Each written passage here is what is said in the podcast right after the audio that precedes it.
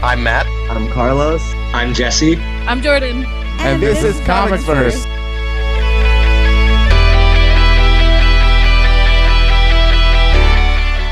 So we're talking about Avengers Endgame today. Uh, fair warning to anyone listening: this is going to be super spoilery. So if you haven't watched the movie yet, pause this right this second.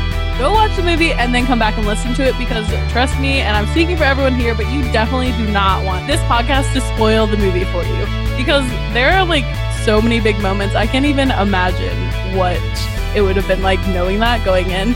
But you know, I heard that Carlos actually read some spoilers, so I'm curious, what was it like kind of going into that already knowing stuff, and what spoilers did you know? Oh, I thought it was really cool knowing ahead of time that.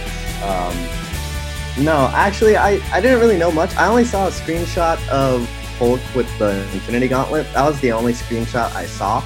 Uh, and I kind of already knew that because like I I always keep up with the set photos and with the toy leaks. And one of the toy leaks was that like uh, Tony was gonna make an Infinity Gauntlet. So I was like, well, okay, someone's got to wear it. And just seeing the screenshot of Hulk wearing it, I was like, that doesn't really mean anything. So like he could wear it and it could fail, et cetera, et cetera. Like more than one person can wear it in a movie. Um, and sure enough, a couple people wear it. Um, so that was a. Oh wait, I can say everything because it's we're talking spoilers. Yeah, you can tell everyone oh, yeah. who wears it.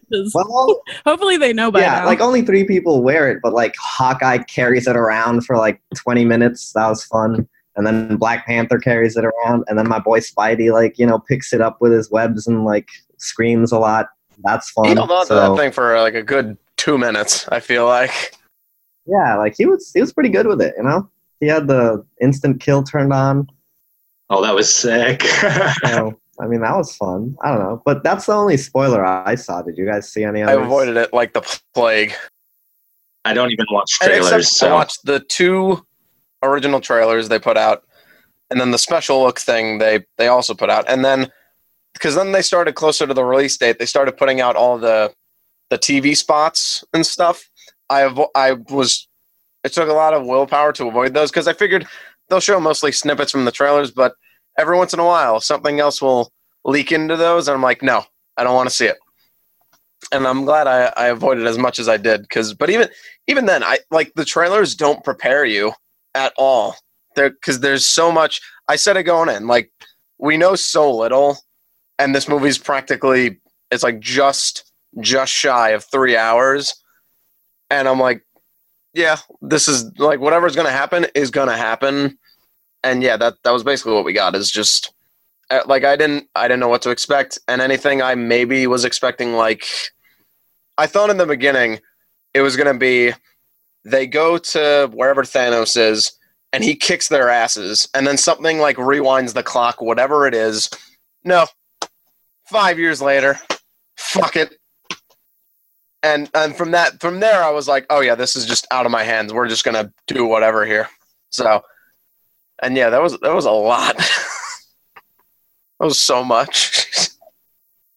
Yeah, that's true. I kind of went the almost the exact opposite way of spoilers, where like I watched a couple of the trailers, but then like the TV spots would come on when I was at the gym. So I was just like, all right, that's happening somewhere. But then once people were starting to watch it, because I watched it Friday. So technically opening day, but you know, those early Thursday showings. But once people started watching it, I kind of just stopped reading what they had to say about it, even if it wasn't spoilers. I just was like, I don't want to know what you think at all. Like, what if you think this was the best movie? And I just like end up hating it for whatever reason. So like I don't want to I don't want to know what you think. I'm just going to keep my own opinions, keep that to myself, see what's going on and then kind of read it. So now I'm like, oh yeah, okay, everyone was right. But still like had to make sure that I wasn't totally tainted by everyone else. So.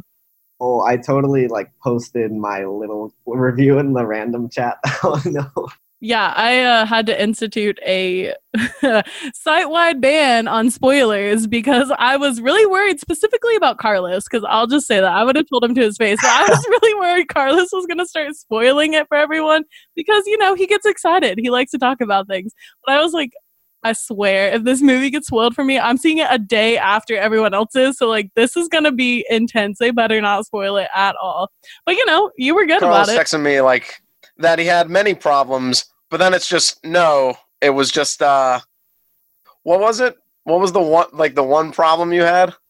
I have one problem, and it is uh, Captain America at the end when he's old. That uh, that part is it just bothers me, and it, it really shouldn't because like the rest of the movie has so many good moments. And the ending is so heartfelt, but it it yeah, it's I was I was spending a lot of time last night trying to piece that together.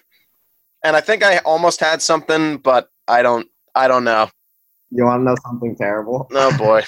so after I saw the movie and I thought about it, and I was like, old Cap doesn't make any sense. But I was like, I really don't want to like dislike anything about this movie. So for that reason, I like convinced my friend to like go with me again, and we went to see it again, and it still bothered me. And then I still couldn't accept accept it. So like today, I was actually like researching like quantum mechanics to be like maybe it can be like scientifically proven and it's okay but i don't understand any of it so like yeah i'm, I'm just to continue to think it's weird Why do you have such a problem with it? Oh, I mean, well, because like the the whole movie operates on multiverse theory, right? So like when they go back in time and they make a change, that creates a parallel universe and it doesn't affect their timeline, right?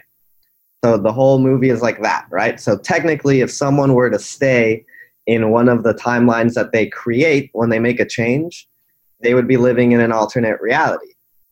But at the end of the movie, when Cap goes back in time, he doesn't come back through the machine or anything. He's just on the bench, old, right? Implying that he lived his life in our timeline, but that's not possible because he changed things, But you know? it could because think about it how Cap goes in the ice and then and there he stays for 75 years. Cap present day Cap goes back in time, lives out his life and he just doesn't do anything. That's a night that's like and then it's sort of like how in Dan Slott's Silver Surfer where closer to the end like when Secret Wars stuff starts happening the Silver Surfer and uh, oh my god, I'm forgetting the and the girl he's with. They they basically wait out like a thousands of years until the universe has to restart itself with Galactus and stuff like that.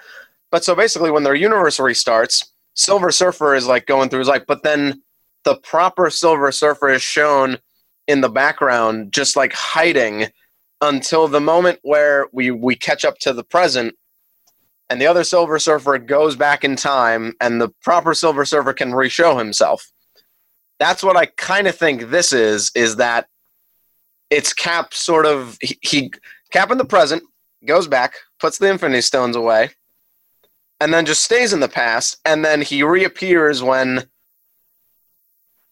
quote unquote future slash pre- other present cap goes back in time and then he's there again and then i don't know No, I know what I know what you're getting at. I was talking with my friend about it, and he's like, "Carlos, stop nit- nitpicking the movie." And I was like, "I'm sorry," uh, but he told me that like we don't know what he did in the 70 years, so maybe like while he was wherever, like he could have done something else to make it make sense. And I'm like, that's fine, like if they explain it in the future, but like for now, I just don't think it works, especially because he shows up with the shield, and it's like that doesn't make sense because he went in back in time with just the stones and the hammer.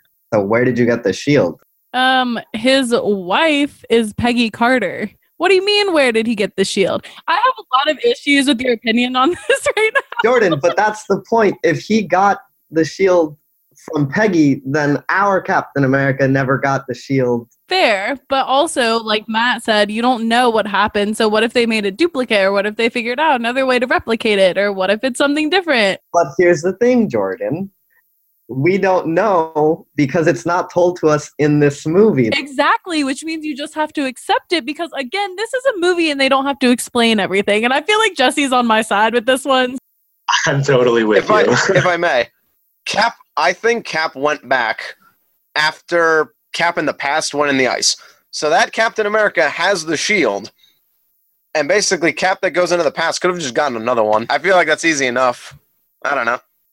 Yeah, because when they went back in time the first time, it was after Steve had already been in the ice. So if he goes back and stays there with those, that makes sense. This is why this is like why typically we we don't like time travel because it's such a fucking mess. But see, that's that's why it like bothers me because the movie does it so well. Like it does it so well up until that point, like five minutes before it ends. And that's why it like got on my nerves because I was like, oh, you were like so close to perfection, and now it's like there needs to be an interview with the Russos where they explain this. Well, I'll be honest though, it's not needed. Like you're already supposed to suspend your understanding of how reality works when you watch any movie in general, let alone movies with talking raccoons, with people going to space, with people jumping from place to place. Like, come on. Like, how many Star Trek episodes really explain how stuff like that works there? So I feel like you specifically nitpicking this is like almost too much. Like, are you really trying to find fault with this movie? Because that's kind of what it sounds like. I'm not trying. I just noticed it. Well, and also, you know, I mean, could you ask for a better end to Cap's storyline? I mean, if they're going to find a way to get him out, that's the best way. And I was thinking when he traveled back, I was thinking we just weren't going to see him again. We were just going to assume he went back. And I was like, oh, that's kind of lame. Like, I wanted to see his goodbye. And that's exactly what we got when he was on the bench. You know, we saw him, you know, pass the torch to Falcon, which is exactly what I wanted. And, you know, we got that closure to his story. Whereas if we just stuck with the alternate realities theme, we wouldn't have gotten anything. We would have just seen Cap disappear and we would have never known what happened. I think they could have just shown him disappear and then cut to him dancing with Peggy or meeting up with Peggy and then end it. And we didn't have to see him reappear old because that's the only thing that breaks it. But that's that's the literally the only complaint I have with the movie. Yes, I agree with what you're saying, but we need a Captain America, and the only way for that to properly happen was going to be for Steve Rogers to pass off Cap to someone else. Because like in the comics, when Steve dies, but that gets retconned, but like he's dead. Anyway, when Steve dies in the comics, the passing of the Captain America mantle to Bucky was not smooth. It was not good. It didn't go well because it wasn't Steve Rogers handing it down. It was them being like, well, crap, Steve Rogers died. We have to like fill in the gap somehow. So for Steve to just like leave and not pass it off, I think, let alone like the fans, but the people in the movie would have been like, what do we do? Like, no one else can be Cap because like it was his and like that's what's happening so i agree kind of but at the same time like it had to happen like this in my opinion so it also could have been bucky so there's like that I whole- was I I had said for forever that it was going to be Bucky, and then it was Sam, and I was I was completely okay with that. I thought the way they handled that whole moment was perfect. I I I I, I was like, wow, they're actually going to do Sam Wilson Captain America. Cool. Also, theory time. Oh, I I'm betting they give it like a month or two, maybe maybe a few months, and then they're gonna because we got that Falcon Winter Soldier show coming out. I gonna th- I think they're gonna switch. They're gonna be like, oh, J.K. It's Captain America and the Winter Soldier, and it's gonna be Sam, Cap, and Bucky. Sa- I should say Sam as Cap with Bucky doing stuff. I think that's what it's gonna be. It's either that or it'll be like Falcon, Sam still being Falcon, trying to get into the role of Cap, and then maybe the show ends with that as like Sam is like officially, yeah, I'm gonna do this, and then in the movies we can get proper Sam Wilson Captain America. I don't know, but I think that's I think that's gonna be a big a big part of the show now is Sam trying to be Cap. yeah. I just hope he shaves his. I think it, I dig it. What's wrong with the beard? I can't picture the beard with a Captain America helmet on. He doesn't wear a helmet. yeah if his costume changes which it probably will go read some cap comics and look at sam's costume Well, he has like the goggles and stuff. I don't know. i don't think that that's going to be like the weirdest part of sam wilson as captain america but you know to each their own what do you think about sam jesse I mean, I'm pretty happy that he became Captain America. I mean, throughout the series of movies, I was wondering if it was going to be passed to Bucky or to Sam. But I mean, with the direction that the movies are heading, you know, we're seeing Captain Marvel taking a huge role. So we're seeing a woman in like the leading role, and now we're getting um, a black male in the role as well. So I think that's awesome for the direction the movies are headed, and I'm, you know, I'm really excited to see where Sam takes the role of Captain America. But I am too. I was thinking kind of last night what to do with this transition. And I think part of it comes from Natasha's death is part of the reason why Sam is Cap. Obviously, like there's a whole bunch of other stuff that happens and you know how they write movies. But the way the Bucky storyline works in the comics at least is that Natasha is like kind of right there by his side and with her not being around, I think it would be a weird transition to have Bucky as Cap because he just isn't in that place, at least not in the movies. I wouldn't be surprised if eventually they get there, if they're like, well, Sebastian Stan, like, here you go, you're getting your opportunity. But yeah, so I think that kind of has to do some has something to do with it because Sam Wilson is able to stand on his own, I think, more than Bucky can right now. And I think that that was a good choice. Yeah, I didn't have any problems with it myself, but I like seeing Captain America on screen. It doesn't really matter to me who it is. No, yeah, I think I think Sam was the better choice. Plus, if they got uh, Bucky to be Cap, then he would really need a shave because he does wear the Captain America helmet. I'm just saying. I'm just saying. But um, he'd probably need to cut his hair too. I'm not sure all of it would fit under the helmet. It just doesn't make sense. He can't be Cap. You know what I mean? But I wonder if they'll give Falcon like the super soldier serum or something akin to that, or if they'll just keep him powerless because you know. I suspect they'll they'll do it like the comics. He's just he's just powerless. Just got a suit, and he just learns to be good with the shield, kind of thing. So, what did you guys think of Natasha's death? I was crying like a Me baby. I mean, that whole scene was perfect. I mean, you were wondering who was going to take the plunge, and like they just fight each other to see who takes it. And I couldn't ask for more, you know, because I couldn't just watch one of them watch the other one jump off the ledge, you know, just I don't know. And it had to be Natasha because you know Hawkeye has his family and everything, and she unfortunately doesn't.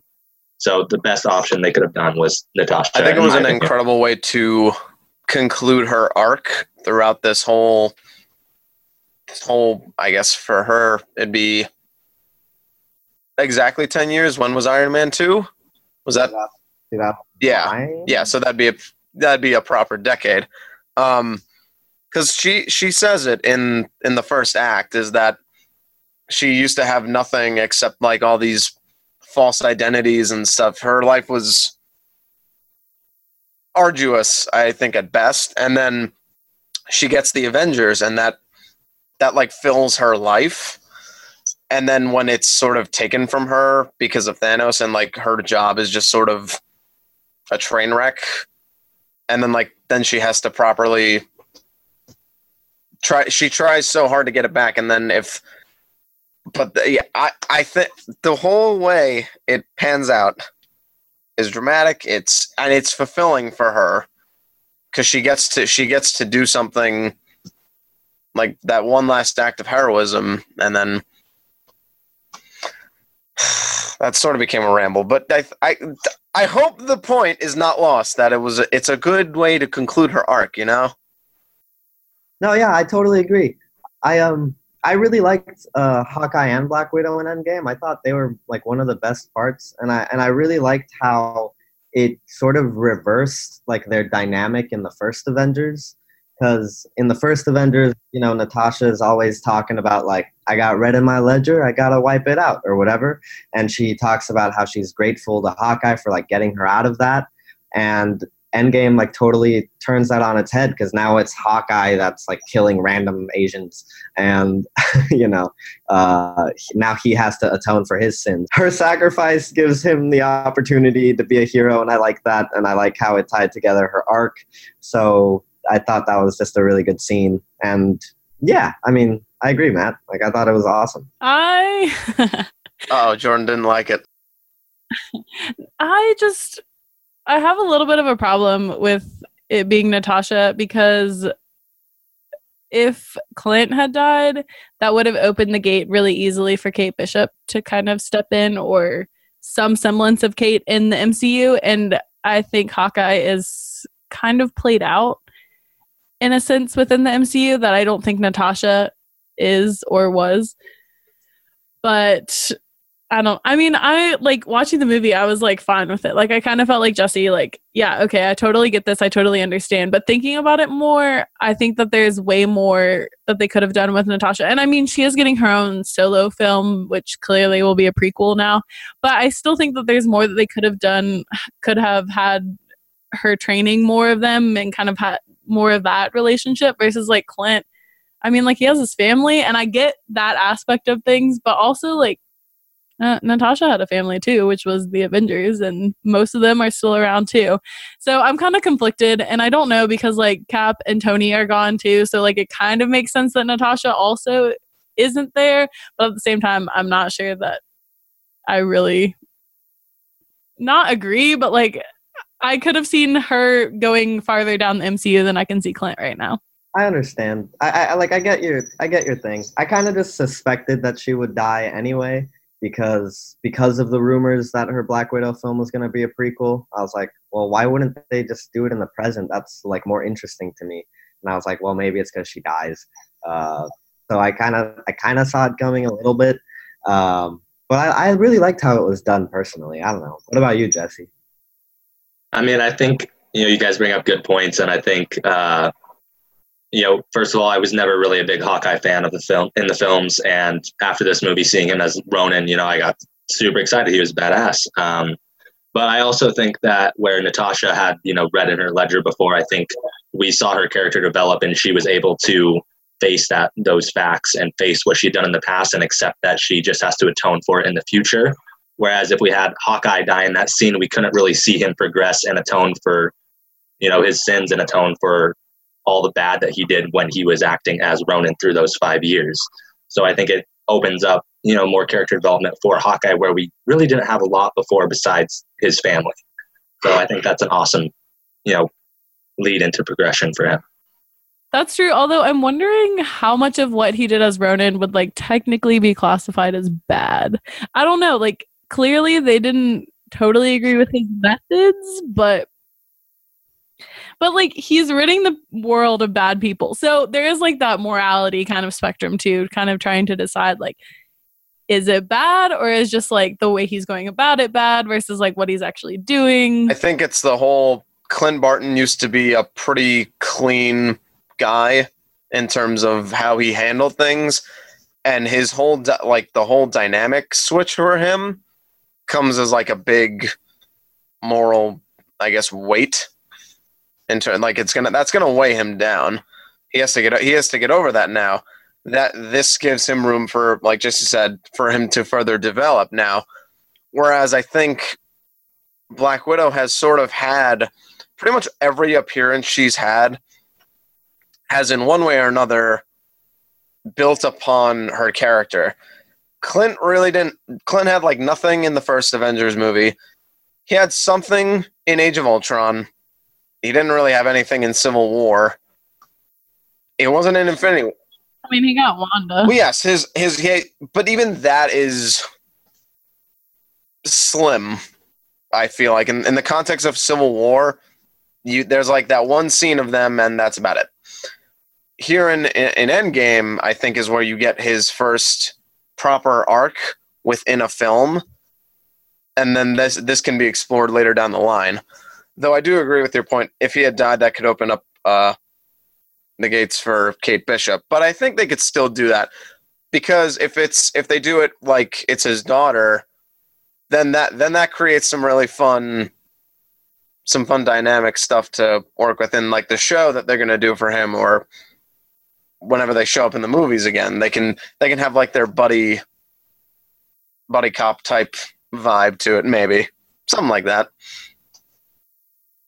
yeah, I don't think they'll do Kate Bishop, but I think it will be his daughter. I mean, he's like teaching her how to do archery. He he, he straight up calls her Hawkeye after she like shoots, uh, but her name is Lila, so it's like not exactly the same, but I feel like it's pretty much the same dynamic. We'll we'll see how it goes, but I mean, you know, he has a rumored Disney Plus show that I think we'll dive into that if it's true. I, I think that sounds cool. I don't know. Um, I'm I'm kind of interested in the Loki show, but not entirely. uh, like I bring that up because that was sort of set up in Endgame also when he grabs the space stone. But the reason why I'm not like super interested in it, oh, is because that takes place in another timeline. So I don't feel as invested. But it's still Loki and he's likable.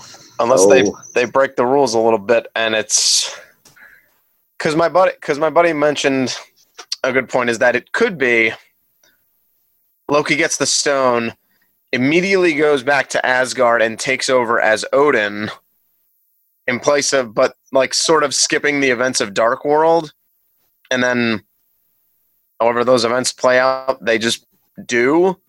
So may, maybe it's, and then Ragnarok can still happen. Loki, can, well, no, because then he'd he'd still be dead. I don't know. I think I think it is likely just an alternate reality thing. It's going to be just a Loki got away type deal, but I'll have to wait and see. Well, I mean, speaking of other loose ends, there's also the Vision and Scarlet Witch show that's coming. Vision's still dead. Exactly, that's what I'm saying. Yeah, we didn't see Vision at all in Endgame. He wasn't even mentioned. I don't. Oh wait, he was. Yeah, she talks about him at the end with with. Hawkeye. Yeah. I was I was expecting them to maybe do White Vision, like he comes back and he's just sort of blank. But nah, he's maybe maybe they'll do that later down the line. But as of right now, nah, he's still very dead. Heimdall, Vision, proper MCU version of Loki is still dead. Uh, old past Gamora is dead. No, no, Our present Gamora. Present Gamora is still dead. Yes. I don't know. Where did past Gamora go? I don't know. Well, technically, she couldn't leave, right? So she's just floating around somewhere. Did they? They didn't show her die, right? I mean, No. My my buddy mentioned and because I missed this, but um my friend told me that when they're on the Guardian ship at the end, one of the screens Quill has up, it mentions like Mhm. searching for Yeah. Gamora. Mhm. I missed that, but apparently that was a thing. How thing. did you so miss that? That was like the whole point of him standing by himself for that like whole part of that I don't beginning know. scene. I was sort of just I was waiting on because then Thor showed up and it was being a goof, and I'm like, yeah. I was kind of just looking at Quill being solemn. I wasn't really focusing on what's around him. But this is why I'm trying to go again tonight. Actually, I'm trying to go see it again. That scene with with Star Lord and Thor is probably one of my favorite scenes in the entire movie. Speaking of drunk Thor, at first I'm like, oh my god, here we go. But then I start to think, no, this is actually a very logical next step for this character because you know he's got he literally has nothing except the weight of his own failure. So yeah, why not wallow in self pity? But the, my only problem with it was there were just a few moments of him that I thought were that overstayed their welcome. Like the end with Star Lord, I thought could have you could have clipped like 15 seconds off that scene and you would have been fine. But but other but otherwise, no. I think the the whole drunk Thor thing on the surface, though it's goofy, has a really dark undertone. That is that is perfect for the character's arc. He also just looked extremely badass in the end when he powers up. Thank God. Jesse, what do you think?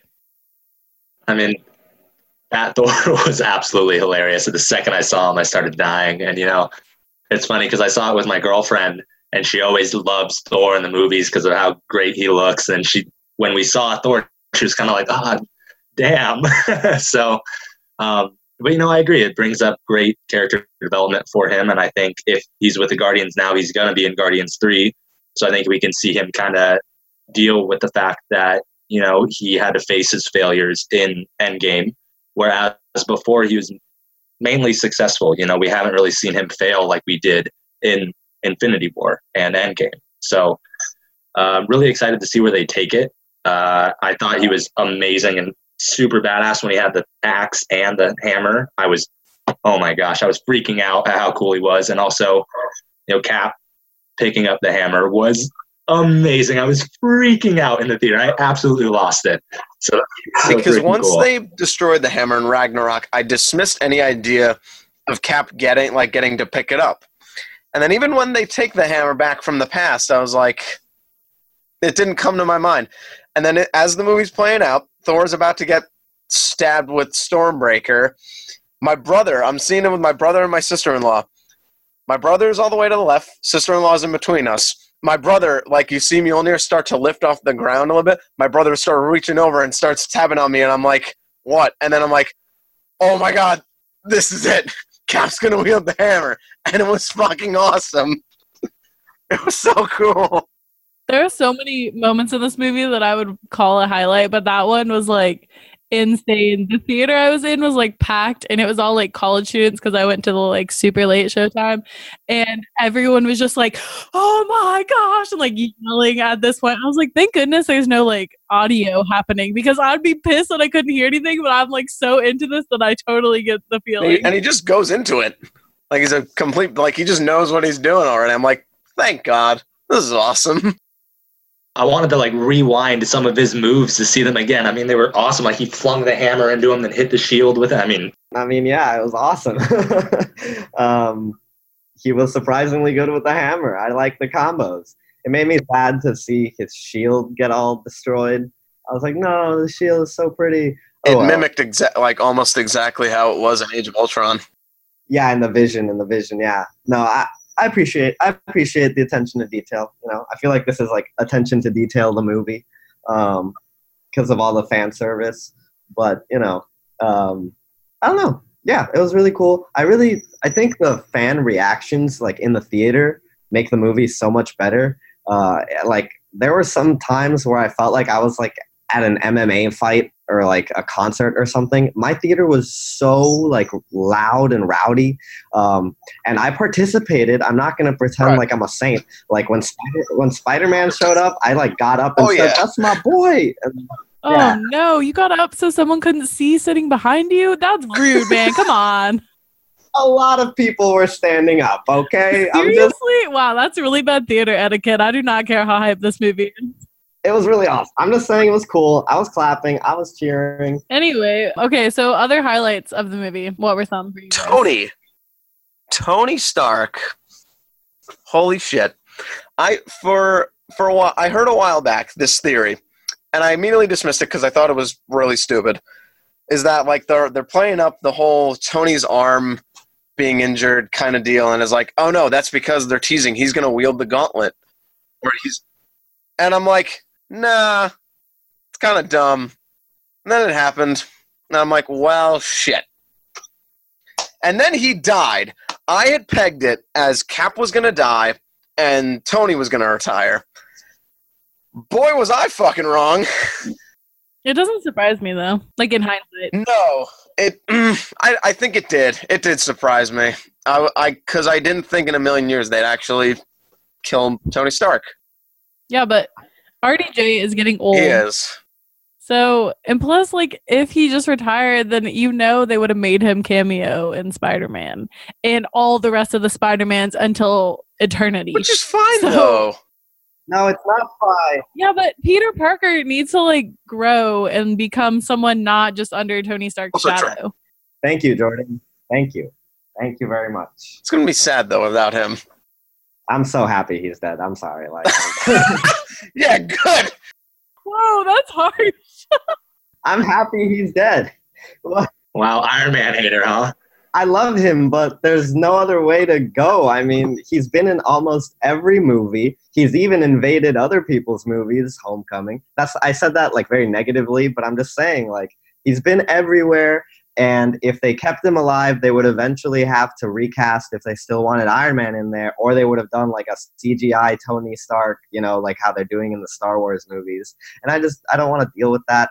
Uh, plus, him dying is, is is better for every other character because everyone like every character in the MCU has interacted with Tony on like a personal level at some point so they all get to react it's just like the best decision I don't know I've been wanting him to die since like 2016 like so I don't know I'm glad it happened I was so happy when it did and I love that his last words were I am Iron Man that was awesome That was epic.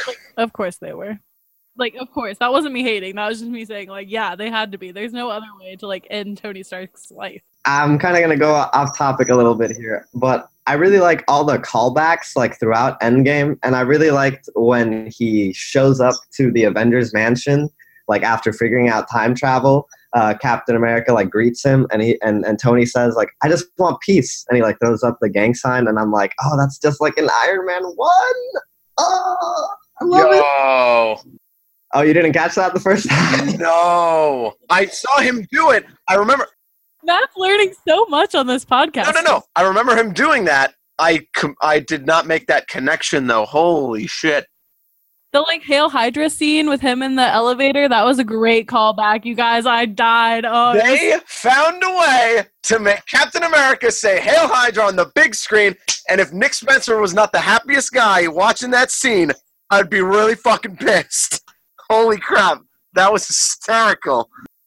They did it so good, and I love how they recreated like the exact cinematography of it too, like the, the framing of the shots and everything. I like I it so assume much. we were all waiting for him to say.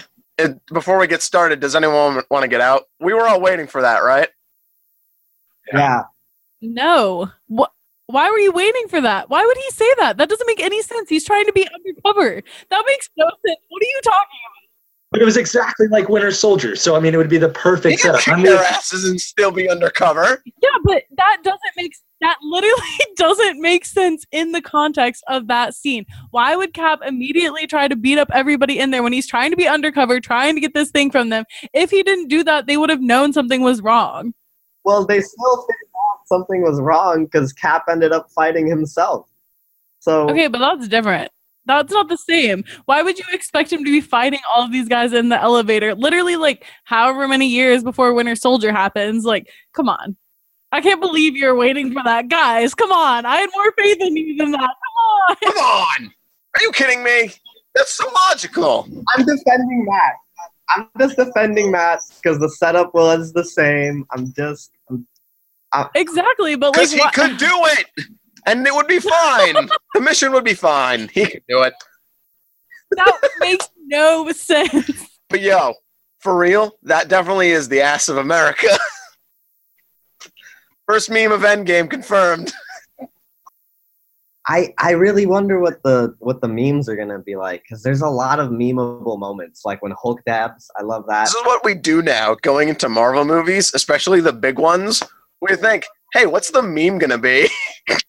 I like the ones without context, the like no context spoiler pictures. So I'm waiting for those. I've been really impressed that like the internet has been good about not. There's only there's only one. So I There's only one what meme circulating or just no, I want that to be a meme. Like when Strange. oh Oh yeah.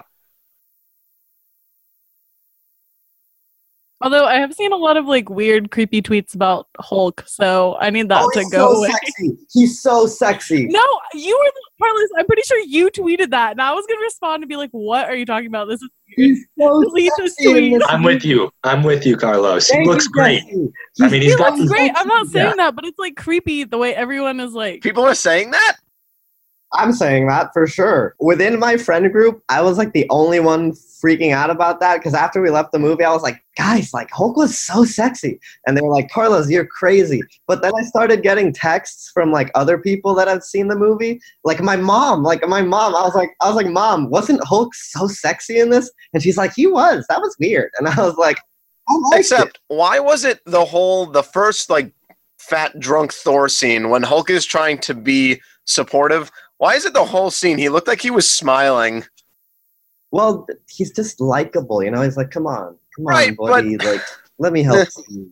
But he's sexy. He's likable. He's sexy. He smiles. He's kind. I will say, I really, I was hoping that scene would take a, a more dramatic route because it's Banner like opening up, trying to open up to Thor and be like, "Yeah, you saved me from like a really dark spot," but Thor is too fucking drunk to give a shit about that. So that I feel like it, it kind of gets a little ruined, but not not completely. I think I think that's that's how I feel like that's that's kind of how real life goes. You know, when you're you're trying to talk legit with your drunk friend and they just don't care because they're drunk. I feel like that, I feel like everyone might have that moment once and once or twice. For sure. No, I feel- love how poetic it is that they started with Cap and they ended with him. You're gonna make me cry, Matt. Stop it. Please cry on this podcast so here's, I didn't cry. Like at all. I see. I think for me there was just so much emotion all at once that tears would not. I felt like tears were trying to come out, but they didn't. I felt I was crushed. I was really like heartbroken with all like with the like the the end of the third act, but like I couldn't cry. It was weird. And but then in retrospect, like I'm I'm driving home after the movie and I start just thinking about stuff and then I start crying. I'm like, It hit you late. Yeah, I I teared up. The moment where I teared up was during uh, Black Widow's death. Actually, like that one made me tear up, but I didn't cry. I just got watery eyed. Um, but um, I should have cried at the very end with Peggy and Cap dancing because they even play, and this goes back to the Russo thing. They play "It's Been a Long, Long Time," and that song plays during one of my favorite scenes in like the whole MCU, where Nick Fury gets assassinated in the Winter Soldier. That song's playing in the background, so it is like the Russo brothers like injecting themselves, and ah, I should have cried there. I wish I, I think wish I did. the moment I came closest was uh to crying was with um when Tony died. When he properly died and like Pete's like being like, No, we won, you can't die on me. Like that that sucked, man. Why does Tom Holland make everyone cry? That is not when I was crying. I was like, okay, Spider Man, go away. Pepper needs to get to him and say goodbye. I swear if you ruin You this would. moment. Gwyneth Paltrow's like goodbye to Tony was really emotional. I really liked it. Uh, So I'm with you, Jordan. Rescue and Iron Man back to back was sick. That was awesome. Yeah, that was cute. That was like couple of goals, relationship goal. Yeah. Also, that whole scene where it was like all the women, the badass women standing together, like backing up. Um, it was the Captain Marvel with the gauntlet gun. Yeah, that was awesome. Yeah, couldn't ask for more. I mean, it sets up. You know, we see all the badass guys all the time, and then finally we see like a group, like a really badass group of female characters, and they kick ass. You know. As they should all the time. Yeah. I just liked uh well, I liked Captain Marvel's new outfit, but I liked um when Thanos headbutts her and she doesn't move. I thought that was cool. Uh that was like my favorite Captain Marvel moment in the movie, I guess. Wait, no, I retract that statement. My favorite Captain Marvel moment was when they're on the phone, like at the beginning, and she like calls Rocket Furface, like really sassily. I was like, oh, she has attitude. Okay, that's fun. So I don't know, but that's just me. Although his joke about her getting another haircut killed me. I was like, oh, her hair's short. And then he, He looks said that. and good I with was the short hair. I'm glad they did that. I like that.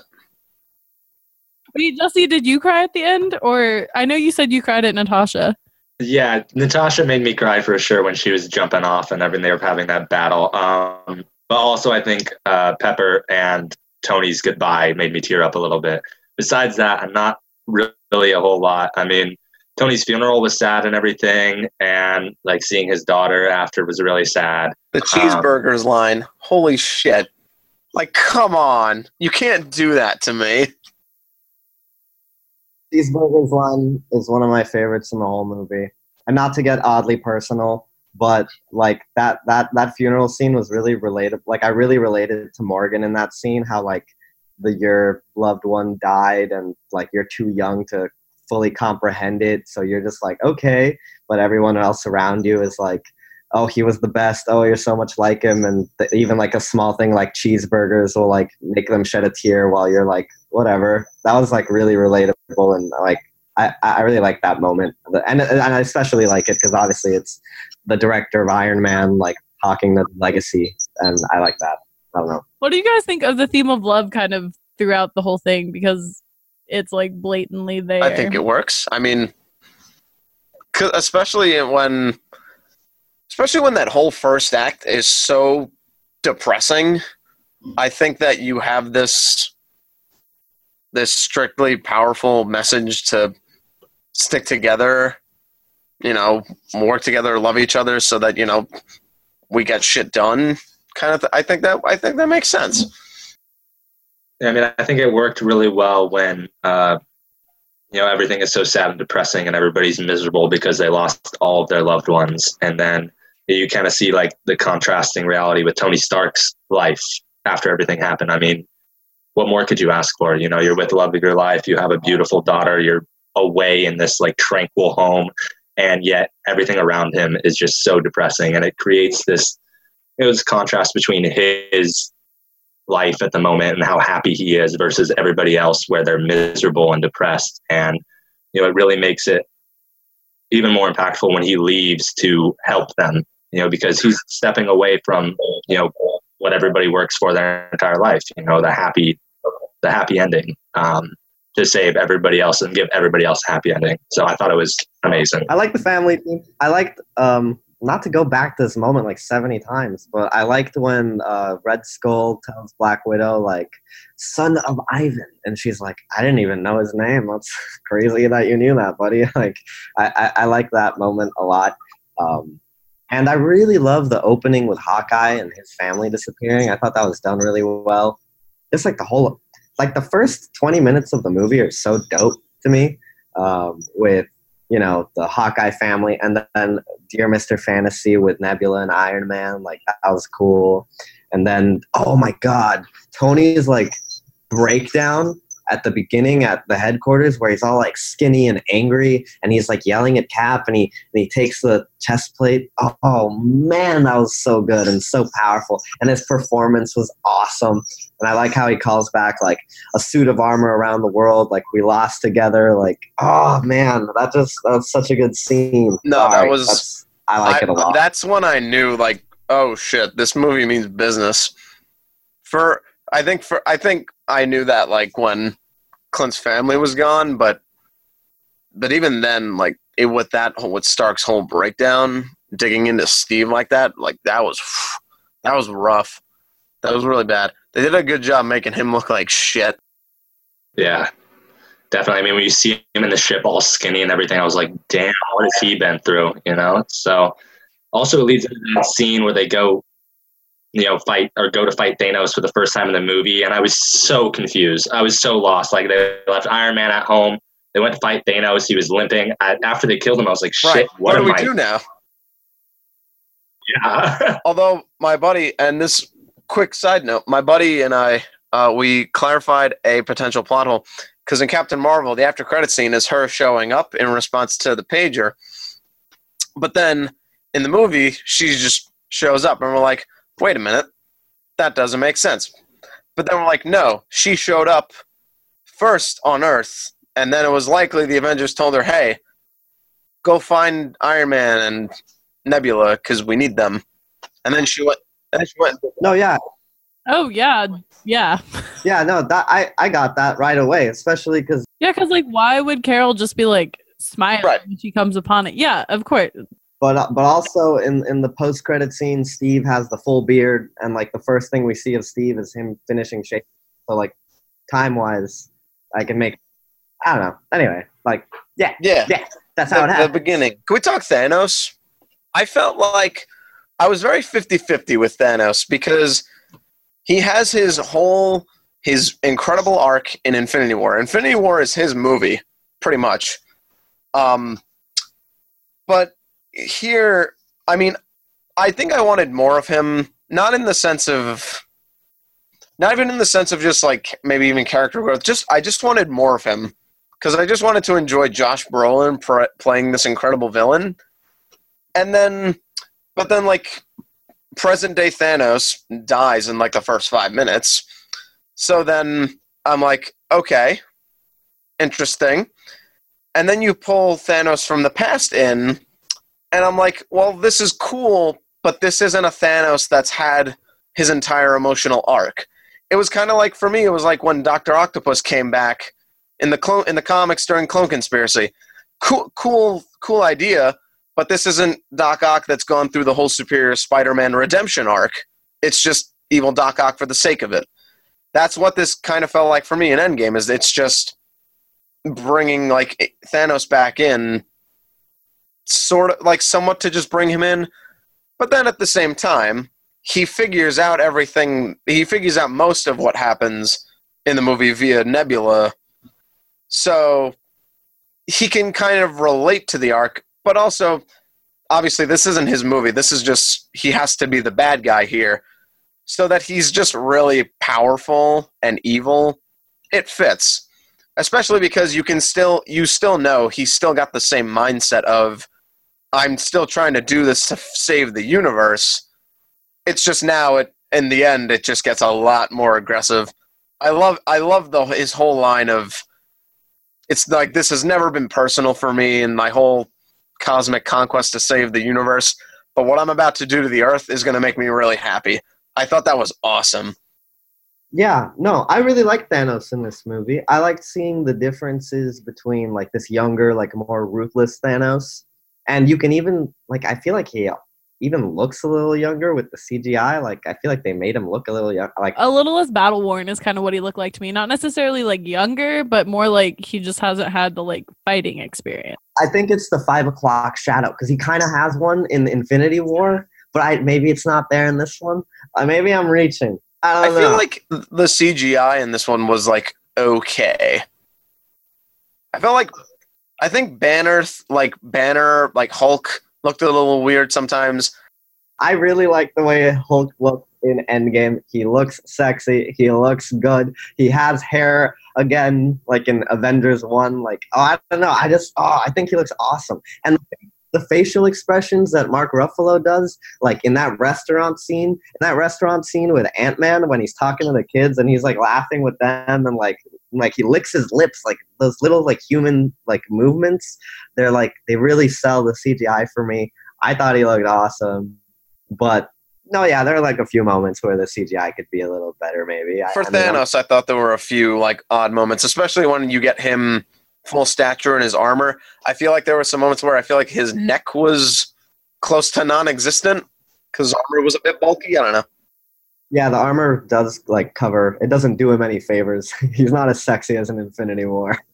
but it's also like uh, what five to ten years younger Thanos, who comes like or five to six years. I don't know. Whatever that timeline is, at least five years plus like whatever since 2014. So Josie, I feel like you have opinions on Thanos that you haven't expressed yet.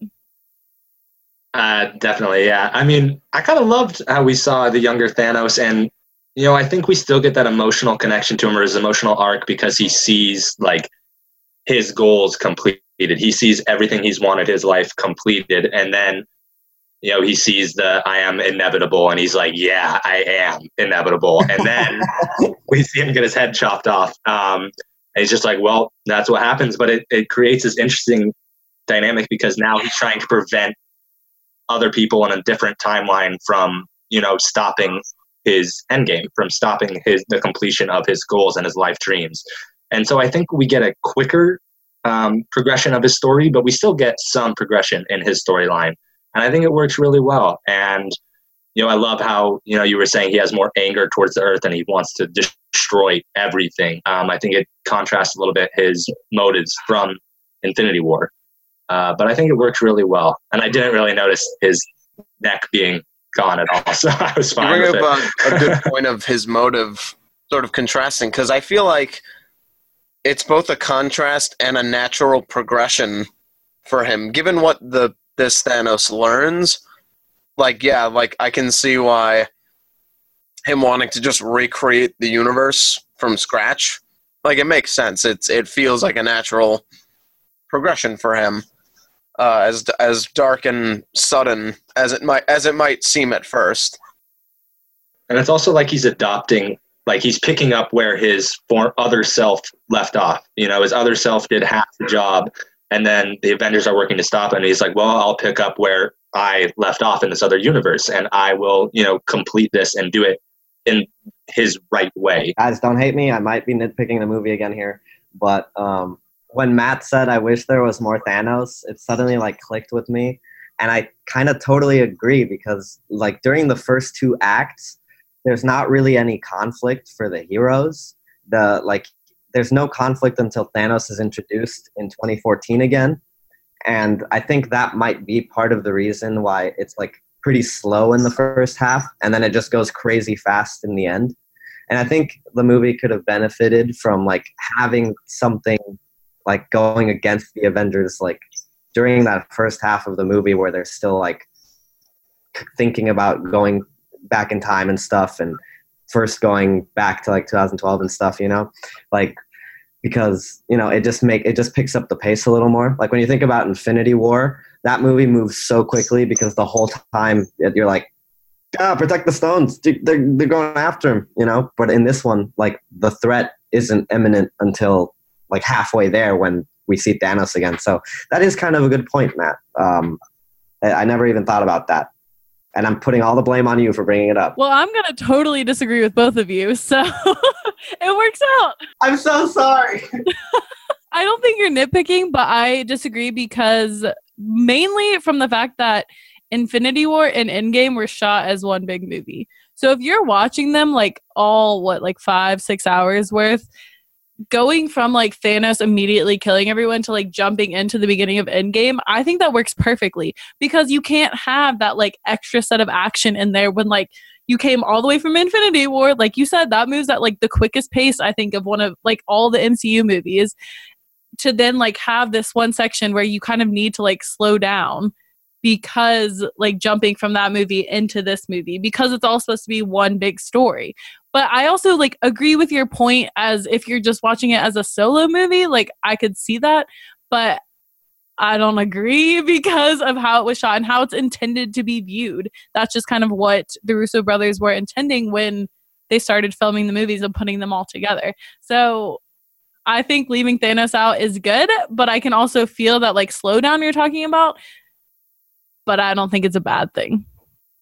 I was just gonna say I kind of loved the slowdown in the movie because it gives you this sense of hopelessness that all the other characters feel. You know, they killed Thanos, he destroyed the stones. Like, what the hell are they gonna do now?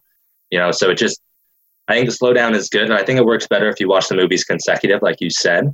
But I still think it works well as a solo movie because you know you just feel this hopelessness through the first act, and you're just like, shit, what are they gonna do? And then you know Ant Man comes in, and I freaking love Ant Man. He's hilarious, and he gives them this hope. You know, he brings them the hope of the quantum realm and everything. So, I but I mean, no, I mean, you guys are, are right because there there probably wouldn't have been any time. Like, there's so many, there's so much happening in the first act, and yeah, it's slow, but it's slow because they go to like every Avenger. Um, and they see like what they're up to and how they've changed and there's like new information in almost every scene so i feel like if you also included a an opposing force during that like maybe it would have been maybe it would have felt too packed or something i don't know so it, it probably wouldn't have worked either way but i don't yeah. think there isn't a conflict so to speak in the second act i think the the overall what you might call the conflict is that they just have to fix what Thanos did. That's their driving factor. And then in each of the moments, I think you have personalized conflicts, whether they be external or internal.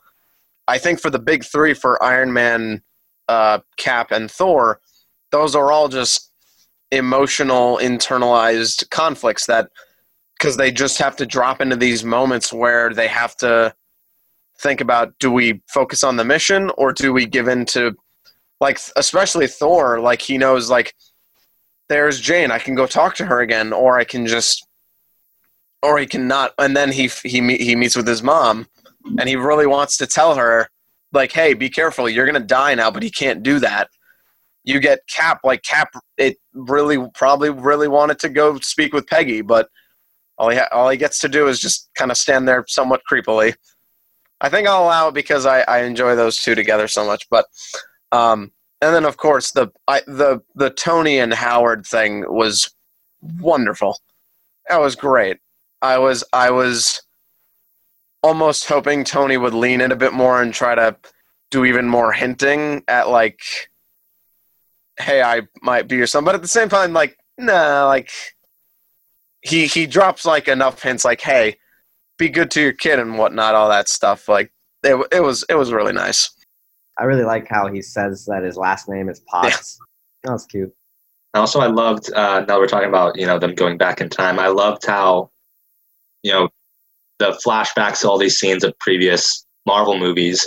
I feel like felt like it was the perfect send off for the last Avengers movie. You know, like we saw the Avengers after they captured Loki, and also you know the Guardian scene uh, with Quill dancing. I was absolutely dying at that scene when it's like playing the music loud and everybody's hearing it, and it like cuts to them just watching this idiot dance Brody. and sing. So he's an idiot. yeah, it was perfect. So many stairs. I like that line. But my favorite, possibly my favorite scene in the whole movie, is when Cap fights his younger self, and the young one is like, "I can do this all And day." Cap's just like, yeah, we get it. that was so that was hilarious. I think that's when I laughed the hardest. But also the Peter Quill dancing one was really good too, and the Guardians of the Galaxy send off at the end with Thor. That was I think those were like the funniest moments. There for me. was a lot more humor than I thought there was going to be. Yeah, but I think it worked. Yes, absolutely. I think that I think because going into it, like as the movie was playing out, my first thought was, "Oh God, yeah, this is going to be heavy time travel." And to, and like as we said before, time travel is t- I'm I'm at least typically not a fan of because it gets really messy. But it turns into such a great a. It's a great storytelling tool for the film. It's one of the film's best like ways to tell like a emotional story. And also, it's a good way to remind you yeah, this is a comic book movie. We're allowed to have fun. We're allowed to be goofy. We're not supposed. This isn't like this isn't a depression fest here. Like we're we're allowed to have some fun moments. So I'm glad they they embrace that in spite of all the the grim the grim reasons behind having to go to all these goofy lengths to save the the world and the universe at that. Oh, another great I was thinking about a goofy scene is when they first get back and they're like, Banner, you gotta like act like the Hulk did. And he's like, Really? And he like goes out and like kind of smashes the car and is like, ooh. And then like chucks that scooter and is like, ooh. And I was like, Yeah. Which reminds me, I'm like, I wanted more proper Hulk. Like Rage Hulk instead of Banner. N- Not even because in the comics, like when Banner is in control of the Hulk, he still does like proper Hulk smash type stuff. But we didn't get any of that. He's just you just see the Hulk. That's about it. yeah, he never had the opportunity to even fight. Like when they go back in time, he doesn't fight anyone. Then when he gets back, he snaps his hand and then his arm is destroyed. So he never got the chance to even try. I would I would I would have liked a bit more in that, but but at the same time, I think for what the the purpose the character serves here, I think is fine. It's not a detri- It's certainly not a detriment to the film. It's just I something I would have liked to have seen. maybe it was kind of like a meta, or like maybe it was kind of like a behind the scenes decision because like Hulk was the strongest, and then Thor was the strongest, and now Captain Marvel's the strongest. Or maybe it was like, well, we don't really need Hulk to fight anymore. I don't know, but I, I liked what they did with him. I, I don't really mind. I was gonna ask you guys where you think we kind of go from here. I mean, obviously Spider Man's coming out, but like there's a whole lot of other places to go. Give me Doctor Doom now, please. I and it's perfectly set up because there's a five year time gap where we don't know what happens. And I'm thinking a lot of countries probably didn't handle the snap very well. And who stepped up to save them? Doctor Doom. I need this to be the thing. I need Doctor Doom in this franchise. Except they've said they're not going to act on the Fox uh, properties for like three, four years. So cool your motor.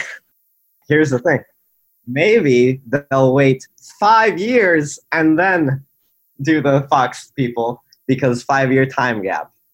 Yeah, but then they'll be confusing because then there's gonna be other movies filling in that time. But when you look at a lot of the movies coming out that we know of anyway, Far From Home is like immediately after Endgame. Apparently, I don't think it will be, I think it will be because of it ending this phase of the MCU. which I also think is bullshit. It's because they couldn't keep it a secret. It definitely takes place after after Endgame. I mean, Which, to go back to the point of what's what comes next in the MCU is because I had pegged it. I thought I figured Endgame was going to fix Infinity War, but I thought it was going to be like they just go back, so they make the events of Infinity War not happen, so no one remembers like because Infinity War never happened, so no one remembers it, and that's why it seems like in Far From Home everything's fine, but no, it's gonna so if they don't address Endgame and Far From Home, I'm gonna be a little upset because like Peter died, he remembered that, and he came back to life. Well, he remembers. He says like, "I pa- I think I passed out because then I woke up and Doctor Strange is doing the thing with the circles and whatever." So he didn't really like experience like death, death. He just feels like he passed out and w- woke up. And um, I feel like Far From Home will slightly touch on it. Like uh, I- I've been saying this for a while that Far From Home takes a lot of inspiration from Kraven's Last Hunt. And one of the ways that it does that is that Peter comes back from the dead, quote unquote, right? And so for those reasons, I'm guessing for those reasons, he it's going to be justified that like I want to take a vacation from being Spider-Man because I have PTSD from fighting Thanos. Um, so I feel like that'll be the only way they address it, though. Maybe another way in in one of the trailers, uh, Happy and and May are doing this like charity thing, and they have like a big bill of a whole bunch of money. That's probably Stark money that he gave away in his will or something. I don't know. It could be something to that effect. And uh, I feel like, but I feel like those will be the only ways that they touch on that subject because the way Endgame sets it up, it really like it, it, it kind of is a little too convenient that everyone in Peter's life was snapped and therefore brought back and therefore nothing's really changed you know? Like you would you would figure since like half of the population got snapped you would figure like maybe maybe aunt may stayed alive and she got five years older or any of peter's friends but apparently everyone he knows got snapped and so they're all the same age it's just you know a different year but everything is cool. Um, so that could be like a little too convenient but i mean whatever I, i'm not gonna i'm not gonna complain too much about that really I, I that one doesn't bother me no, like i said there's only one thing that bothers me and we can completely forget about it because i don't want to get roasted You already got roasted once. He's meaning he doesn't want to get roasted again. yeah yeah i know Um, but you bring up a good point about you know not a lot changing. I, I think I disagree with that because you know from Endgame he lost like his main role model in the superhero world in Tony Stark, and now he has to face a life without Tony leading him through it. And so Jordan, you brought this up earlier that he can finally you know develop individually and you know kind of be independent from Tony Stark and not have to worry about you know all of his actions being the correct ones and look to Tony to tell him whether he's doing the right thing or not. Now he has to figure it out on his own, and I think you know Far From Home has to pick up where Endgame lost because we can't just skip over that character progression. I mean that's a going to be a huge part of Spider-Man now. No, yeah, for sure. Obviously, Peter will change as a character as a result of Endgame, but like his supporting cast, it, they look like they're completely fine. They're probably gonna make jokes about it. Like, remember when like five years passed? That was weird. Um, so for the most part, like his supporting cast, like his world is pretty much the same. It's just him that's changed. Maybe Aunt May has changed, and Happy definitely. But I don't feel like Ned is gonna be like, man, I'm suffering from PTSD from passing out for like a minute and then waking up and it being a different year. You know what I mean? But um, and then the whole thing with Tony dying is like that's expected. Uh, that he would. Um, nope. Yep. It, it's expected that like Peter would have to deal with that, and now they can finally they can finally have him mourn the loss of a father figure. Like at, they really they really did make Tony the, the Uncle Ben. Um, and now, in another interview, uh, Jon Watts said that Mysterio will be like his cool uncle, which is like another father figure for Peter again. I feel like they're giving him way too many father figures, but I haven't seen Far From Home, so I don't know how to play out. So I'm, I mean, I'm, I'm really excited about Far From Home, and I, I think it'll be good. I don't know, but we'll see. Um, yeah, I'm really curious about like like I think Guardians of the Galaxy three looks more exciting than it ever has uh, with the addition of Thor. Especially because now the, the film can happen because James Gunn's back. Well, yeah, I mean, I would have been fine if there wasn't a Guardians three, but knowing that Thor will be in it like makes me want to see it a lot. I um I really I prefer the first Guardians to the second.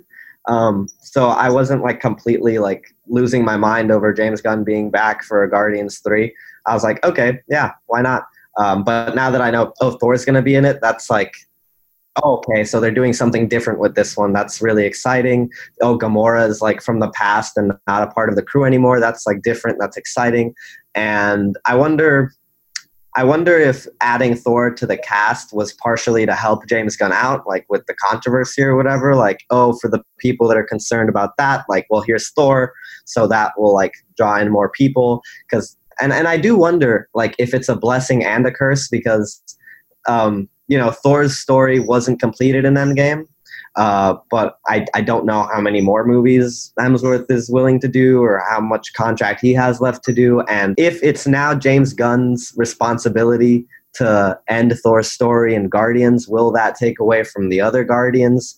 Um, how are they going to balance out the screen time, etc.? I'm just really curious about that movie now. I think Endgame did a really good job of setting that up. Well, I'm, you know, I'm also super excited for Guardians 3. I think I saw Guardian, the first Guardians in theaters like six times. I freaking loved the movie. Uh, and, you know, I think it's awesome adding Thor because I was a little afraid, you know, I knew we were going to end Captain America's storyline. I knew we were going to end Iron Man's storyline. And I was afraid to end Thor's because I love him so much in the movies. But it's awesome that we're going to be able to see more of him and see his progression after Endgame, you know, when we see him, his downfall. And now we get to see him build himself back up. I am a little interested to see how the dynamic between him and Quill works, like it did in the end scene. But you know, overall, I'm really excited for it. I'm also really curious what they're going to do with Gamora because I loved her progression with Peter, and I loved how that relationship was growing and what it was growing into. And now we just lost all of it. Have you guys been reading the current Guardians of the Galaxy comic by Donny Cates? Well, in that story, uh, the first few issues are actually about finding Gamora because Thanos just died in, in, in like you know the comic book world and he left behind a message that's like oh but i implanted my consciousness into someone to like com- complete my legacy and then the whole universe goes crazy and everybody thinks he put his consciousness in gamora so a whole bunch of bounty hunters are like looking for Gamora to kill her, and Peter and the Guardians are like, well, we need to find Gamora to protect her, and Peter Quill ends up dying in issue four after they find her, and so I wonder if they could they could follow a similar. Uh, sort of storyline, and I wouldn't be surprised because the MCU has been taking a lot of hints from like very recent comic books lately. Like Infinity War was kind of inspired by Jonathan Hickman's run, which wasn't too long ago. And oh, I really loved seeing Thor with two hammers in Endgame because it was like, oh, that's Jason Aaron Thor right there. Like at the end of that storyline, like that was hot. I like that. I like that a lot. So I, you know, I, am really curious about Guardians Three again. Ah, I just I'm excited it. to comment on your point of Quill and Thor's relationship, I think what I would like to see them do with that is have Quill go through his process of reconciling that he kind of fucked up in the fight with Thanos, um, and that maybe he's somewhat responsible for their their loss. Um, but at, I, like I think that's where that goes. I think it, it their relationship is they have to grow from being like somewhat silent rivals to being like something close to brothers in a sense because they both have to deal with the weight of their failures. And Thor has already done that, and he's starting to reconcile. Um, so now we have to see, maybe we should see Quill go through that. Um, but at the same time, ooh, if James Gunn gets his hands on Thor, especially the way he is now, I worry that it might go a little too overboard. That's the that's the one thing I'm cautious about at this at at this point.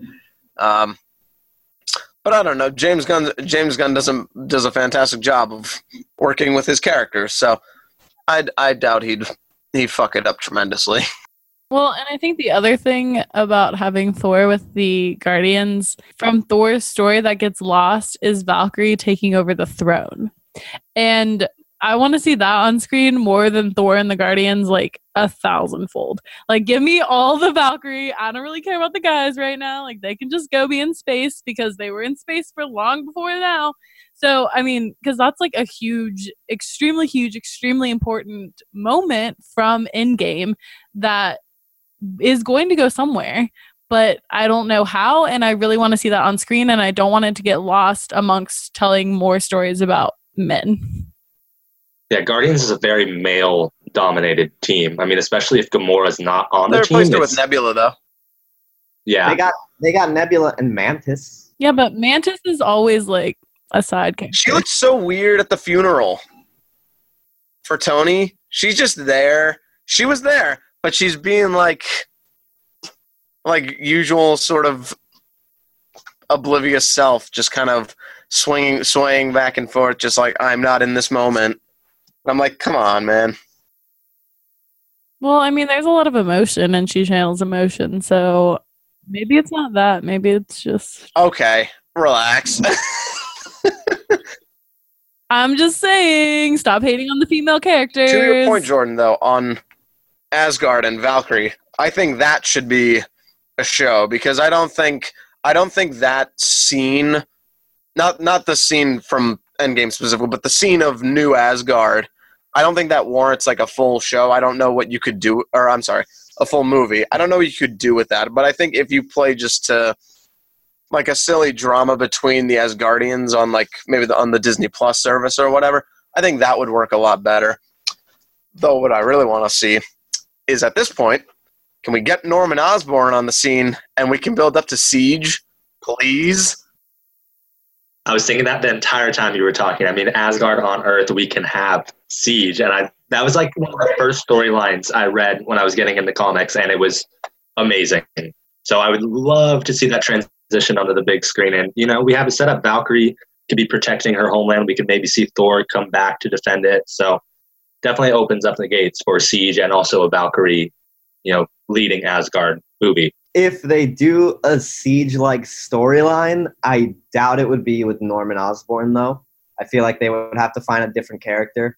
Uh, there's a lot of talk about the Marvel Sony deal and which characters they can and can't use, and how they have to bend the characters, like how like how Zendaya is playing MJ, but it's not Mary Jane, it's Michelle Jones. It's like a completely different character. How there's no Harry Osborn, they never say Uncle Ben's name, for example, things like that. Um, and I feel like if they don't introduce Norman by Spidey 3, I just I don't feel like it's going to happen. Um, I feel like there could be contractual obligations that don't allow them to use it. Uh, and I've been hearing a lot of rumors like that ever since like 2015. Um, so if they do do a Siege storyline, I feel like they'd have to find another character to take his role. Um, I don't know. I've I've really wanted to see Regent on screen. You guys know Regent from Renew Your Vows. Um, I think he could be like a sort of Norman Osborn type in within the MCU, and I, I would love to see Regent. I, I I was I actually like I wrote an outline for a script with Regent in it, but that's besides the point. I I just think he has a lot of potential. Okay. Uh, I'm I'm excited to see where they take Doctor Strange and Captain Marvel from here.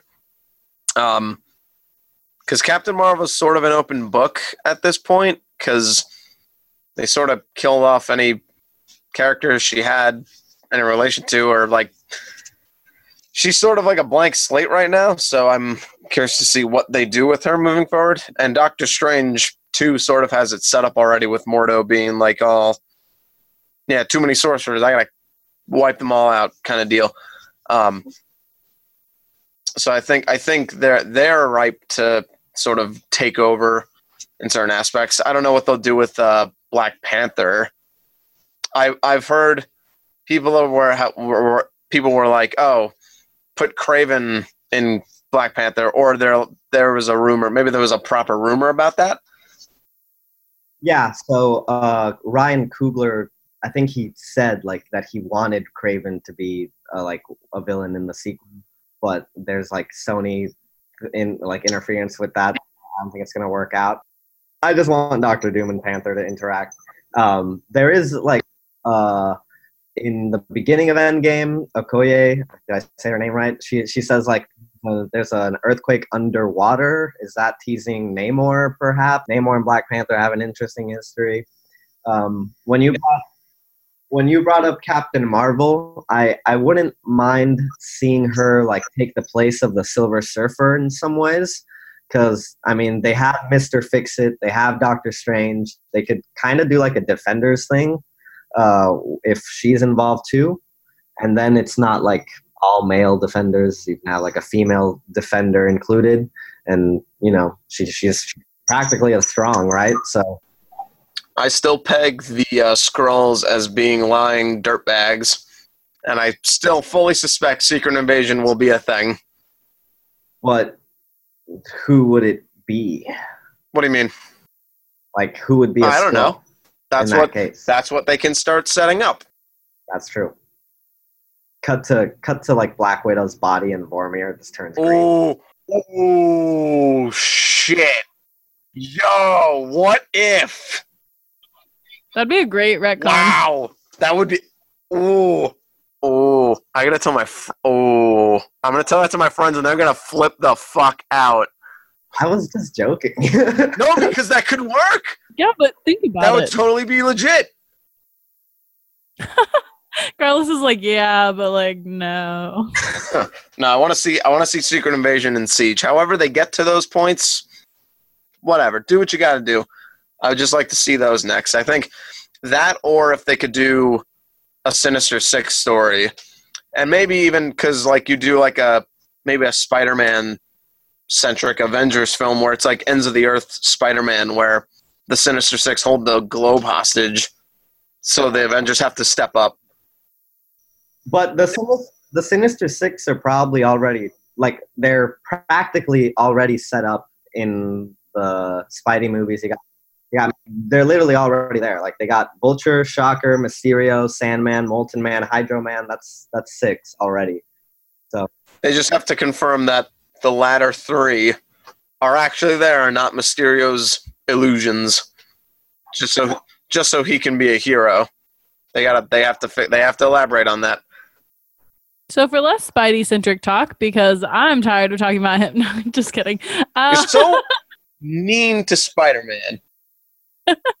anyway, I was thinking about other movies that I would like to see of characters who maybe haven't had their own, and um, one of them is one that is about Pepper in some way. She has her own Iron Man suit in the comics, or did, or She's rescue. I don't think she's coming I don't think Gwyneth Paltrow is coming back though. no, I'm not saying. I'm just saying, like, out of all those characters, I would like to see another movie from her. Not that Gwyneth will come back, like completely ignoring everything in the real world that would like cause that to happen. just like that's another character that I would love to see something more from. Or, you know, I mean, we already talked about Valkyrie, but even if she's not in her own solo movie, putting her with like other female heroes would be amazing. I would love to see that on screen. Like, come on, Sherry could go do like some random stuff in Asgard. Like, there are plenty of them out there that you could feasibly put something together that would like help balance this extremely male heavy franchise. Do an A Force movie. Yeah. Try that. I, I dig that. That'd be cool. Yeah, I think that scene of all the women kicking ass at the end of Endgame really sets up, you know, the possibility for an A Force movie or something along those lines. And I think, you know, it's something the Marvel Cinematic Universe is really missing at this point is like female dominated movies and storylines. I mean, we have Captain Marvel, which was amazing.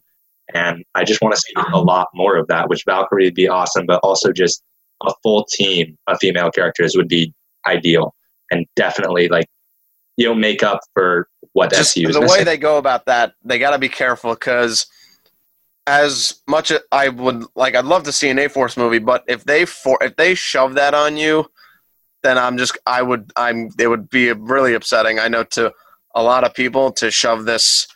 There's a way to do diversity and diversification. Just don't shove it on on us because then your whole the whole point is lost because you're trying to push an agenda, and that's a great way to alienate your audience. Yeah, I understand that. Uh, for me personally, um, I, I I'm definitely interested in female-led movies, but I'm very interested in female characters that Marvel has acquired from Fox. I think the X-Men girls, the mutant girls, they they uh they really are like the richest Marvel characters for me, and I would love to see like someone like Dazzler maybe even have her own movie. I think Dazzler's a really like interesting like pitch for a character that I think uh, um, a solo movie could handle really well. I would love to see Magik. I know we're gonna get her New Mutants, but that's not MCU.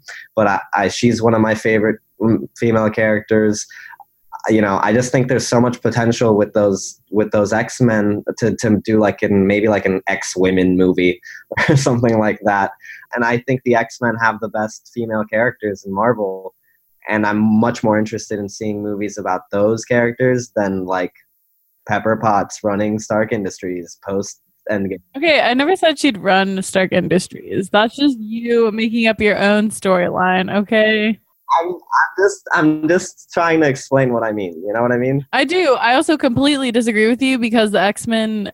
Well, okay, I shouldn't say completely. I like the choices that you brought up because it wasn't Jean Grey, it wasn't Storm, it wasn't the main female X Men. But I think those characters are extremely played out right now. Not that they won't be in the future, but like all of these X Men X Men movies that have come out, like it's too much. Like people are like somewhat excited for Dark Phoenix thank you for dark phoenix to come out people are like tired of seeing these characters and like the movies themselves haven't been like that great and especially not in comparison to the mcu so i think it would have to be very strategically chosen x-men women the other thing I wanted to say back to Matt saying like don't force it on people. Um, we have been forced to watch men superheroes on our screens the entire time. So you haven't been forced to do anything. You went and saw these movies all on your own yeah, but there's not, but there hasn't been female representation to watch. I agree with you saying don't force it on people, but I think you, not you as in you, Matt, but I think you as in the people you represent, as in white men, need to be careful when you say stuff like that because I think it gives that avenue of saying like all right well we don't want to see any female led superhero movies i mean you saw what happened to captain marvel i mean granted like the sales don't really agree with what people were saying. No, but see, Captain Marvel was a good example of doing it right. I know, but I think you need to be really careful still when you say things like that because kind of the way that it came across to me, at least listening to you talk, is not good. and like I want to see female led superheroes and I don't really care if you feel like it's being forced on you because like that's what I want to see on screen because I haven't had that on screen in the same way that you've had Thor, Captain America, Iron Man, Quill, like all of those guys have been on screen for several years and we have Black Widow sometimes, we have Scarlet Witch sometimes, and we have Valkyrie sometimes. So like comparatively there hasn't been that much out there at all. So I think I think the MCU is like very wide open right now for a lot of that stuff to kind of fill in the gaps because we don't know what's coming next apart from Far From Home and like assumedly another Black Panther, assumedly another Doctor Strange. But there's like so many more movies that could come out. Sure. I, I don't think anything is forced on anyone. Like Matt said, it's about who goes to Yeah. see the movies. It's about making a good movie that interests people, and if it doesn't interest you, they won't see it. And I think that's um, and I think that kind of ties to what uh, you were saying, Jordan, about the X Men movies and how no one's interested in them right now. I don't think that's a fault of the X Men brand. I think that's a fault of the Fox films and their quality and the inconsistency of, of them. Because, I mean, look at the Amazing Spider Man franchise. Like, people weren't interested in that anymore. And then two years later, Peter Parker in Civil War again, everyone's like, I love Tom Holland. I want to see more of him, right? So I think it's just a quality thing. I think if Marvel does the X Men and they do them right, people will be interested again. I think that's all that matters. And I think that goes the same way for female characters or any character. The, the white men have been successful because their movies have been good and they've built interest, and the female characters will be successful if their movies are good and they you know build interest. And that's why and that's why I want a Magik and a Dazzler movie. Let's make it happen. What do you say? X Men, let's go, X Men, woo! I'm also on Jordan's side with this because I think that, you know, if we get a female dominated movie, like a female led team, I mean, think of how badass that big three would be with Scarlet Witch, Valkyrie, and Captain Marvel. You know, they're, they kick ass. I mean, Scarlet Witch was handing it to Thanos at the end of that movie. So I think that would be really cool to see them in action and to see them leading a team. And I think who wouldn't want to see that? You know, I would go see that in a heartbeat. It'd be one of my favorite movies, probably for sure. So it's just a matter, uh, it is how they do it, but I also think they have all the tools they need to make a great female led movie. I don't think they'll do an A Force movie with those characters per se, because Scarlet Witch. I mean, first of all, Black Widow's dead, so she's not on the team. Scarlet Witch is being on strictly on television now, so that's good. I mean, not good, but like that's not.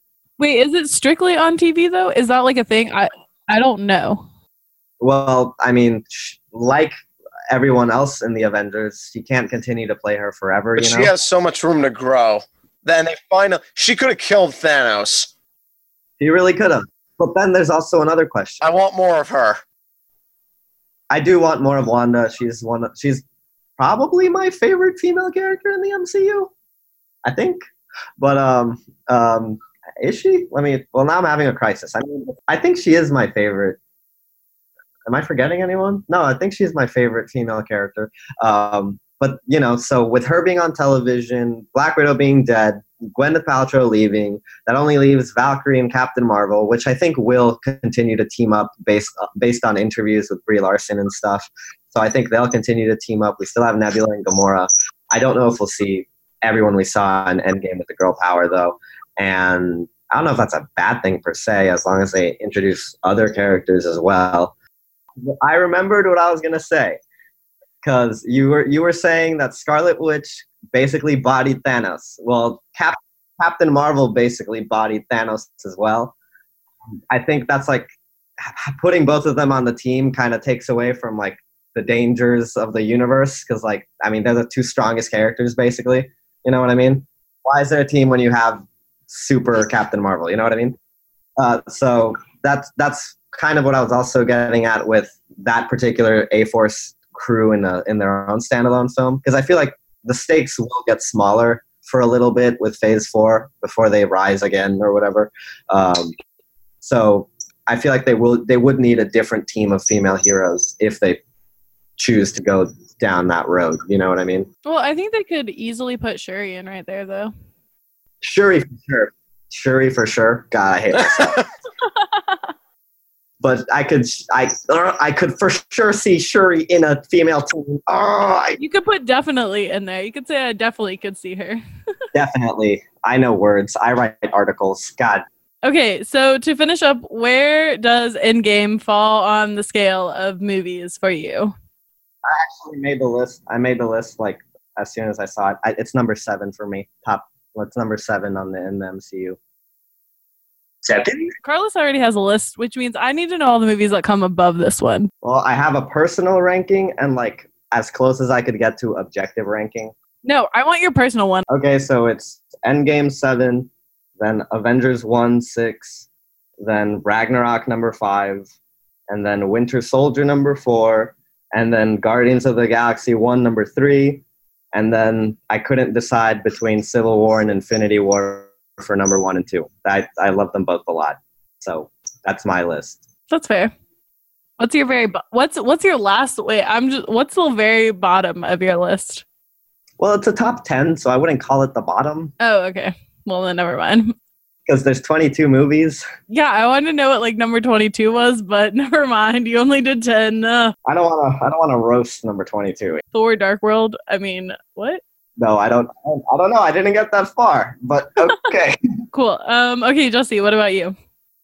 I think it has to rank in my top three. I mean, throughout the movie, I was thinking like, damn, this has to be number one. Like, I'm loving this so much. But you know, thinking back to Guardians and to Civil War and Winter Soldier and all the amazing movies we have, you know, without going into ranking each and every one, I'd say it's in the top three. Matt.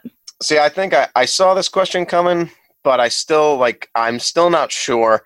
I think I need to see it again before I can firmly say where it lands on my list. But I think right now it's I think it's at number four, behind the other three that the Russos have done. I'd go Winter Soldier, Infinity War, Civil War, and Endgame. Unless like later down the line I I move this one up. I don't know. It's definitely top five. Not not seven. Jesus. Got it. I know. That's that's lower than what I would have thought. I'm sorry. I hope. I hope if the Russos are listening, that they know I love them and I'm thankful. I, it- you know, it's just I have my reasons for my personal faves. That's fair. I asked for your personal list, not your objective list, so I get it. Where is it on your objective list? Well, let me check the objective list. While he is checking, um, for me, I also want to see it again before I specifically put it somewhere, but it's definitely in my top. It might be my favorite. I can't decide because I really love the Captain America trilogies and I really love the first Captain America movie, even though I know a lot of people don't. Which is, yeah, that's like a super unpopular opinion. But so I really love those three. I really loved Doctor Strange. I think it was just so different from the rest of the characters who were in the MCU at the time that I really enjoyed that whole movie and kind of all of the magic stuff it brought in. So yeah, I'm conflicted. I think I would watch Endgame before I'd watch Civil War again because I think Endgame is more on an epic scale than Civil War. Also, sometimes Civil War seems so long of a movie, which feels wrong for me to like say that. But sometimes I just feel like the whole like length of that one. But I don't really feel that with Endgame. So I don't know. I'm very conflicted. I like a lot of the MCU movies is my problem. but yeah, they all kind of exist in my top five and they just like rotate between all of them, I guess. Where is it on your objective list, uh, Carlos? Uh, it's still not in the top three. Is it higher than seven? It's higher than seven. It's six. Is it in the top five? It's six. It's it's five or six. Yeah. Let's just say it's at five and then it's in the top five for all of us and then we're good to go. it's it's in the it's in the top five. Yeah, it's definitely in the He's top five. winking at us, guys. You can't see it. Carlos immediately moves it all the way to the bottom of the list. He's like number 10 because they demanded it be in the top five. Ah, I winked with my left eye. no, I'm kidding. Uh, no, it's just it's really it's a tough movie to to genuinely review though, because like so much of Endgame, like unlike I would say unlike any of the other MCU films, this one is really really reliant on you watching a lot of the other movies. Like it's tough to see it as a standalone film, you know. So I feel like there has to be like two different rankings to this one because there's the ranking as an MCU audience member, but if if this is like just a movie that you watch without having seen at least 10 of the other MCU films, I feel like you're to perceive it completely differently. You know what I mean? I agree, but I think this one's easier, maybe not to understand, but to get more into the emotion of it than uh, Infinity War. I would disagree because this one's tough. Endgame is a lot tougher to view as a standalone than Infinity War. Because even foregoing the time travel stuff, if you haven't, if you didn't even see Infinity War, you're going to be lost. You're going to not understand who the big bads are unless you've heard it through the grapevine, which is more than likely. But um, there's that, and there's so much. There's a lot of wrapping up of character arcs here and calling back to past movies that there's a lot you have to be it's like it's like a lot of people said a lot of this movie's fan service but not in a bad way but in the sense that if you haven't seen a lot of the other films it'll be lost on you I mean, think of think of Captain America dancing with Peggy. Like, I'm not saying, again, I'm not saying that they'll understand all of it. I just think they'll understand the emotion underlying a lot of that stuff without having to know anything. Because, like, if you're watching a movie and you see like this big epic battle and like all of these people like coming in at the end, you can just know from seeing movies throughout your entire life something happened to these people and that's why they're not coming in until the end whether like it was a disagreement whether well people probably aren't expecting that they all died and came back to life but you know like something happens and that's just like a theme with movies like this so i think that emotion is easy to understand i think like seeing Peggy and Steve, even if you don't know who they are, like dancing together at the end, like you can still understand that there was some sort of bond between them. You won't understand why it's like such a big deal, but you'll still understand a lot of the like big deal aspects of this. Yeah, I agree. And also, like, you still get that sense of hopelessness in the beginning when they're all like, crap, what are we going to do? Regardless of whether you saw the last movie or not, you can see that they're in a bad place, you know, and that you can see that, you know, they're kind of hopeless in this sense. And while I think that, I also think this movie wasn't meant to be a standalone film. You know, it wasn't meant to stand on its own and it's completely dependent on the other films because that's how it should be. And it's, you know, it's for the people who have seen every other film, while it's also for people who are new to the films. You know, I think it's mainly for fans. And I think it did a great job of building off of everything. And you know, if you haven't seen the other movies, first off, go watch them. But you know, I think it did well. Who's your guys' MVP of the movie? Who would you say came in most clutch? Well, Doctor Strange. Uh, To fit the most clutch definition, it's either Doctor Strange or Captain Marvel. Because clutch means like in the fourth quarter, you don't know like by the definition of clutch, I'm guessing it's Doctor Strange because he opens the portals and brings everyone, or Captain Marvel because she like prevents Thanos from snapping like twice. But my MVPs are probably mm, Black Widow, Hulk, and Cap, and Iron Man and Hawkeye, the original six except Thor. Everyone except Thor. For me, it's between both captains, Marvel and America, and Thor. oh, really? Thor? Why? Because I think his a he has in not on the maybe not on the surface, but on on the I guess uh, the undertone of his arc is very is very powerful, and it's a good way to conclude this part of his arc.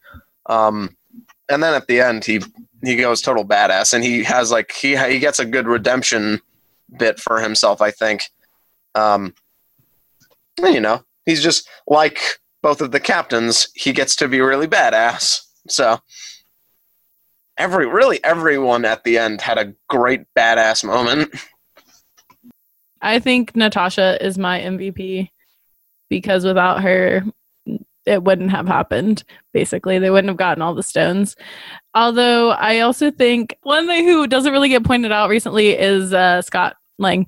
I think he's not underrated, but just undervalued in a lot of the conversation recently, which isn't surprising because, you know, we're finishing Captain America and Iron Man's arcs. But I think also without Scott, like this extra would not have happened. It would have just been like desolate forever. So he's also another MVP that is kind of just under the radar, kind of just because like at the end scene, like it's not him like fighting the like really big fight in the same way as Oh my God! Sorry. One of my favorite moments in the movie is is Ant Man's moment.